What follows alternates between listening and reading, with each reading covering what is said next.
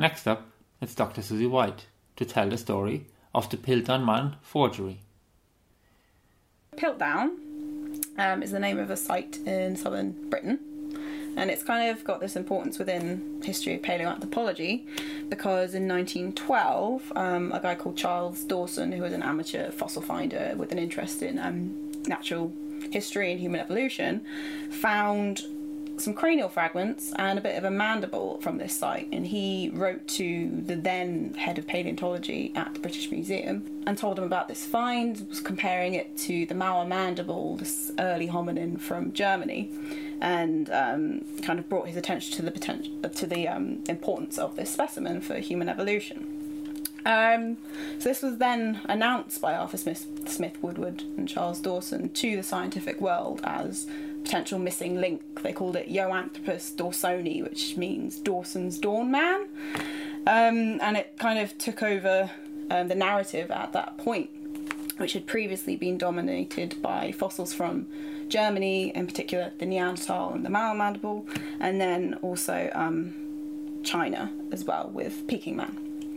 So the British um, paleoanthropologists at the time were very excited.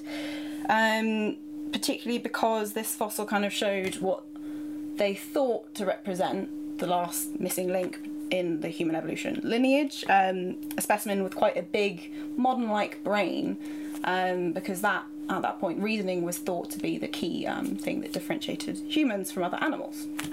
Um, this was also quite important because at that time, as I said, a lot of the fossils were coming from other periods, and the war was coming along, and there was this feeling of kind of patriotism. So it was quite nice to have Britain playing a big role in paleoanthropology because previously it had been a bit sidelined. There was this skull and the mandible with some worn teeth.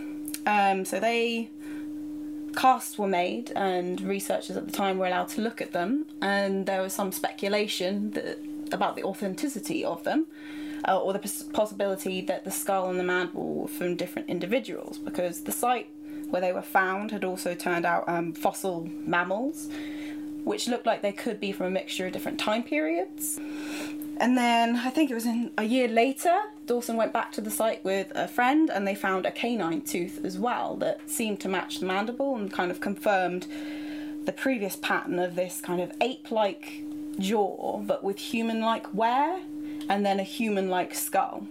So that kind of sealed it a little bit for a while, and um, the narrative continued with this being a key key find, um, key missing link.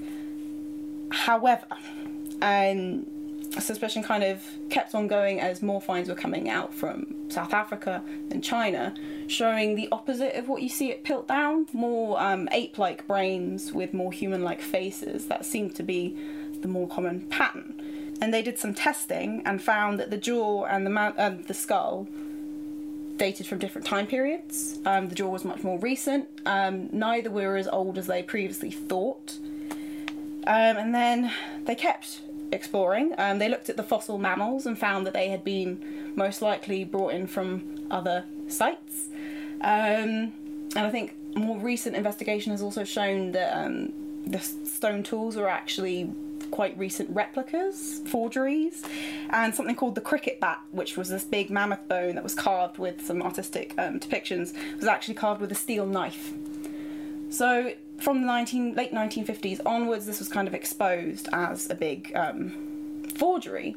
And I think in 2016, the Natural History Museum published their research where they think, based on quite high quality analysis, CT analysis, and things like that, that it was probably Charles Dawson who was the main conspirator. Um, although we're still not quite sure who did it.